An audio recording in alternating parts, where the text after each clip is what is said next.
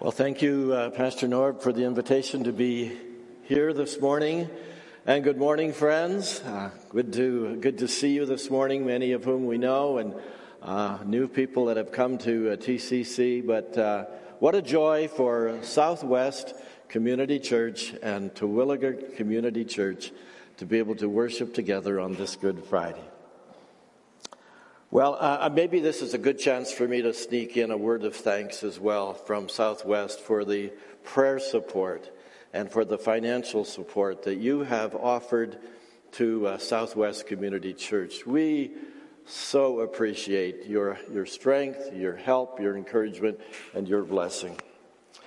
Well, we probably learned it somewhere along our travels, uh, and the song got riveted into our hearts Simple song, but uh, the kind of song that pesters us when we sing it. I learned it as a child in a one room rural schoolhouse that we used as a church on Sundays. About 25, 30 people would gather in that, that little schoolhouse. I sang it again in a German Baptist church, which was to become our next uh, church home as we moved and bought another farm and the church was, there it was, right on our property. And so there we went to the East Olds Baptist Church. I sang it in college, and I sang it in seminary, and every church since we still sing it. But it's the kind of song that pesters you a little bit when you sing it, uh, and you know it. The world behind me, the cross before me, no turning back, no turning back. I've decided to follow Jesus. We sing it, and inside of us, we want it to be true. We, we want it to be authentic. No turning back. But will I, will I turn back? It was the same question that haunted our Lord in the Garden of Gethsemane. Am I sure about this? Can I face this?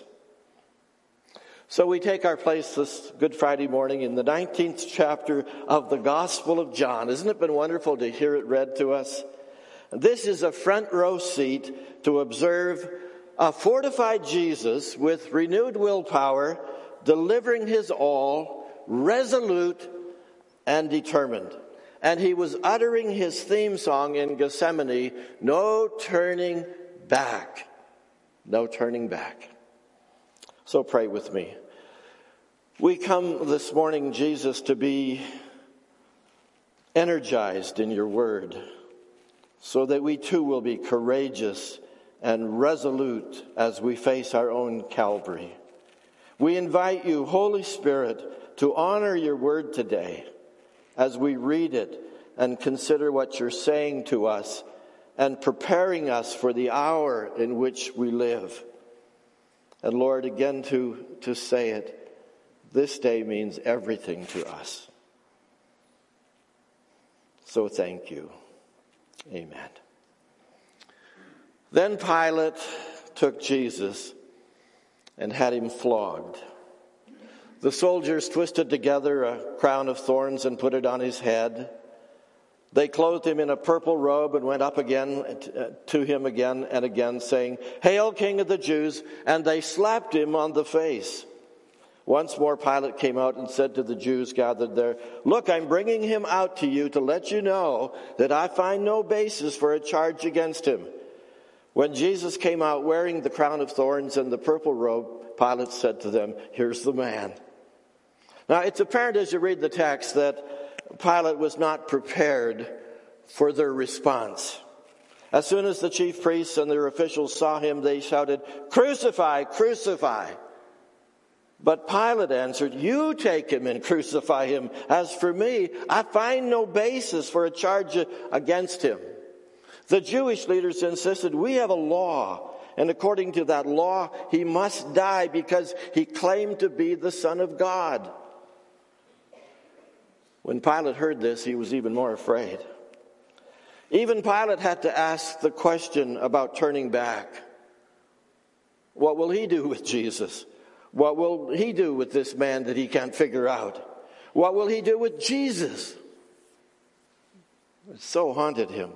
How will he save face in the midst of enormous pressure. He tried the approach called sympathy. The crowds wanted crucifixion, but he thought if he just messed Jesus up a little bit, bloodied his face, ripped into his back, had him scourged, had him made fun of, that might be enough. I mean, who would want to see a deeply humiliated individual who's been beaten within an inch of his life?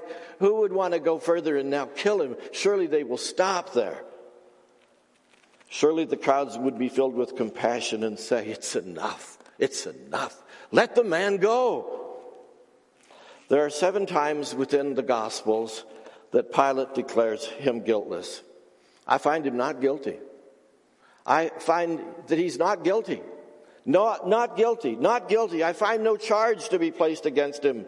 Not guilty. But yes, you take him. You do with him as you want. But I find him not guilty. Pilate misread it completely. Mercy? There was no mercy. When they saw him, the leading priests and temple guards began shouting, Crucify him! Crucify him! We have a law by which he must die. He called himself the Son of God. He must die. No one can say he is the Son of God. And when Pilate heard this, he was even more frightened than ever. Things are not coming together for Pilate. He has seen the scourging, he has seen the humiliation, but now none of that worked. And he has to really deal with the question what did Jesus do?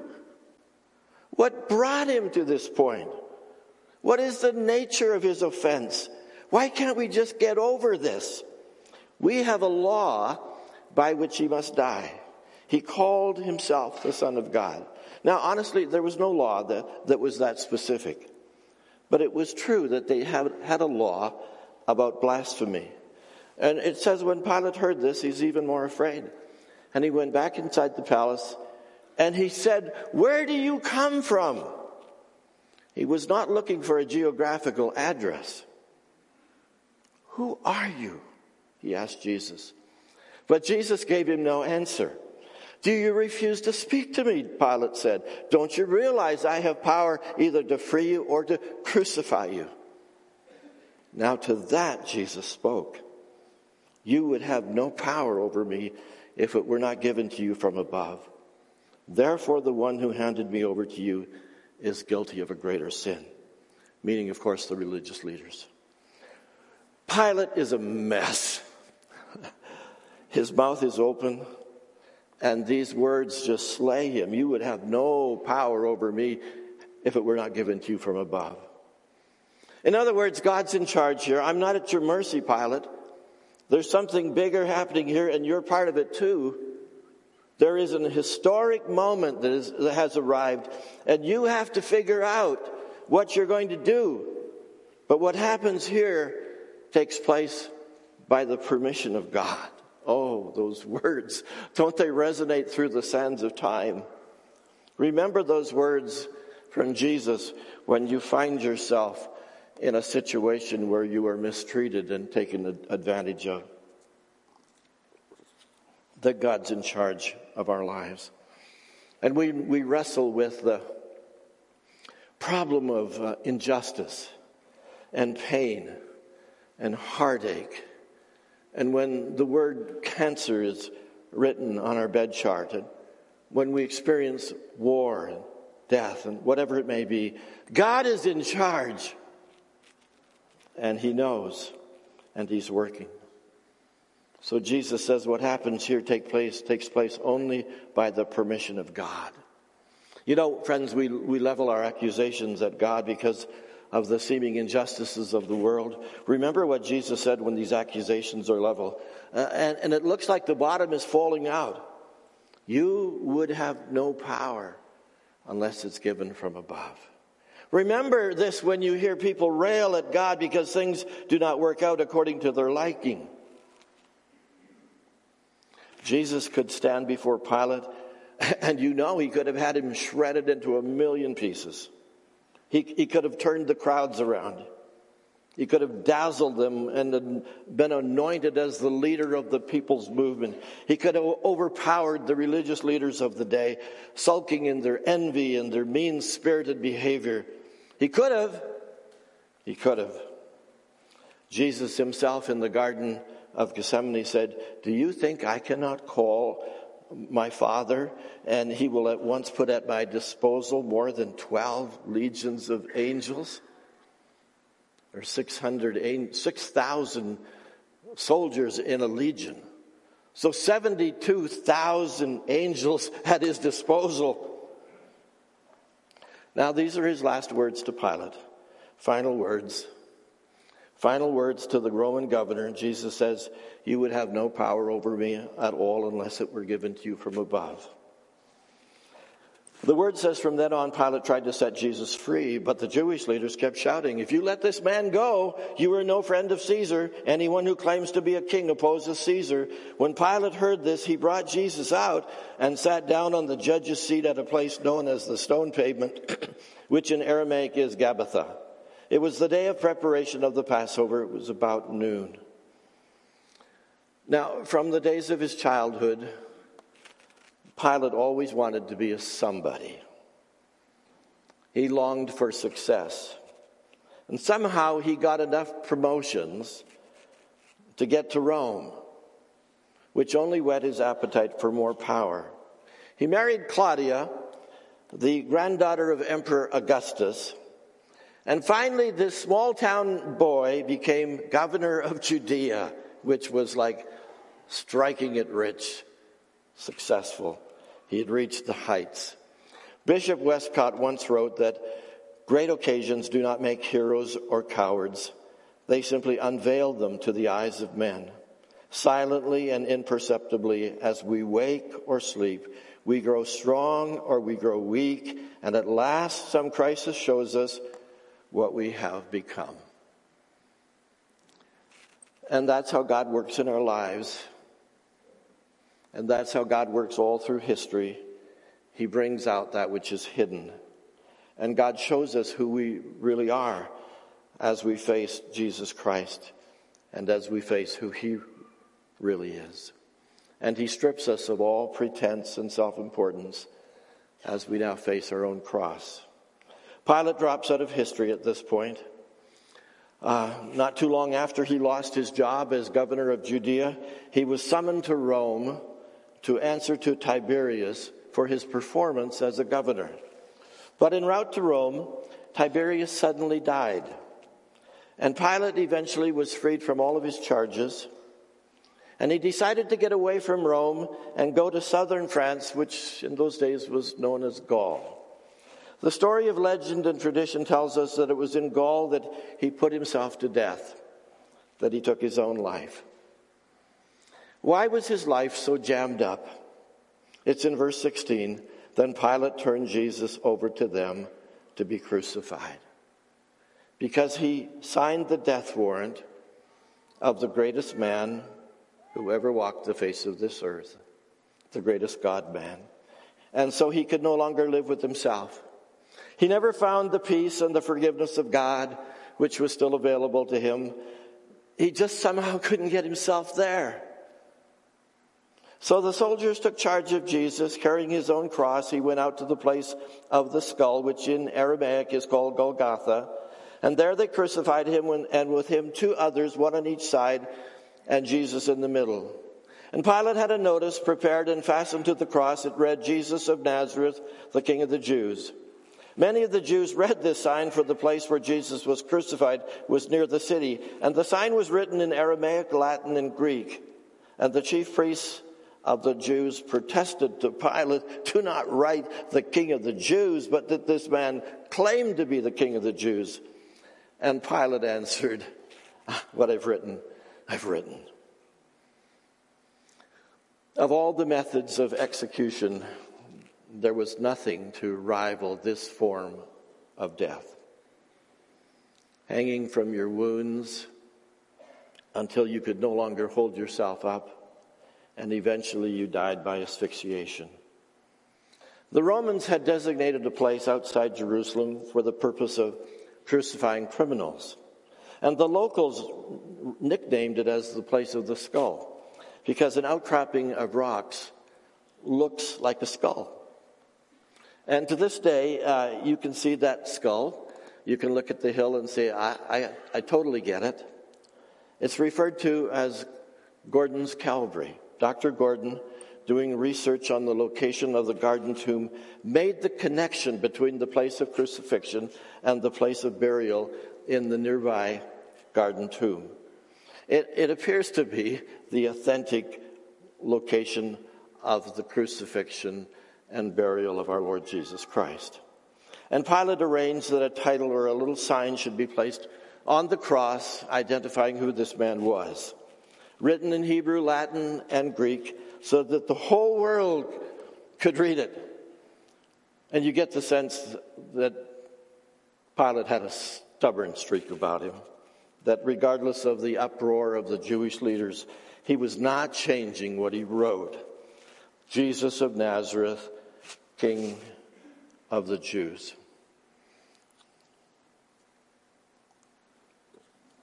He persisted and he said, What I've written, I've written.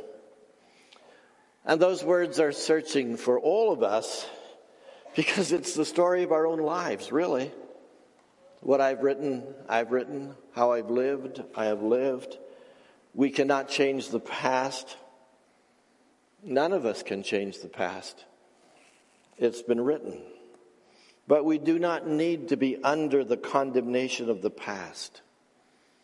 We do not need to die in our sin. We do not need to live without hope because that's indeed why he died, so that we could go free and be cleansed of our sin and live victoriously in this life and be with Jesus forever in the life to come.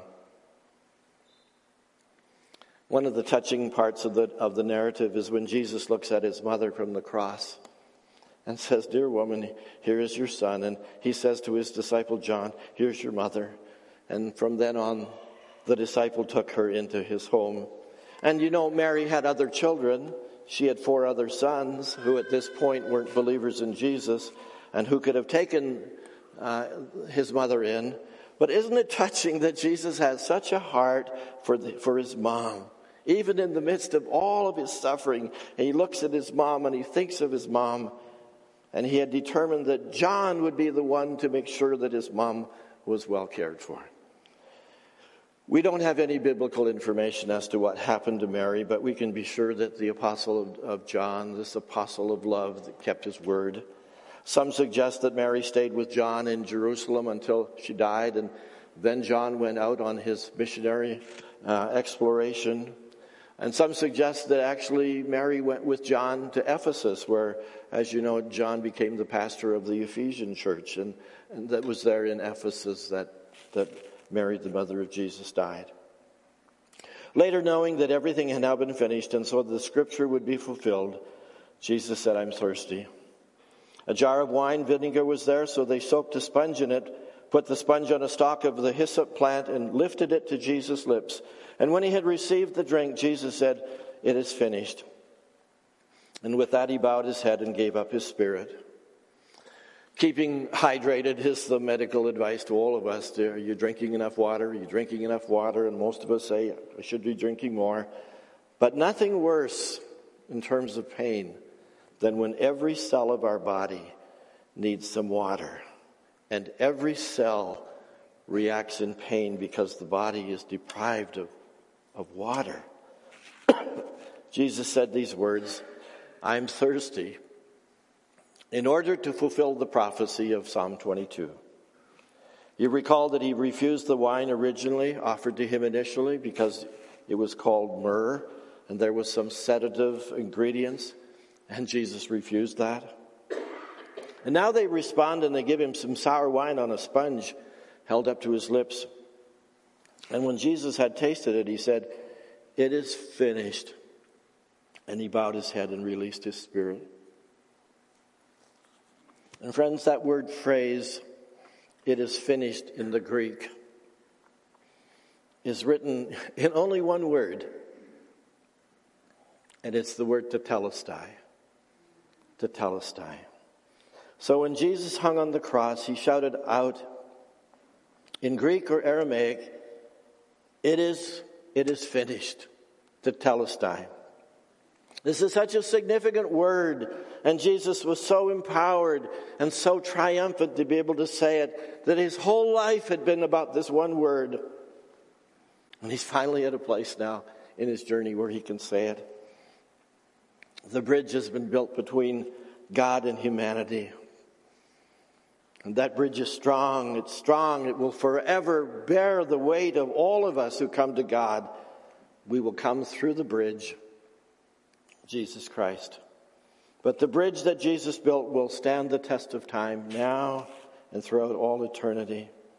We were separated from God. Our sin kept us at a distance, but Jesus said, I love you. The Father said, I love you.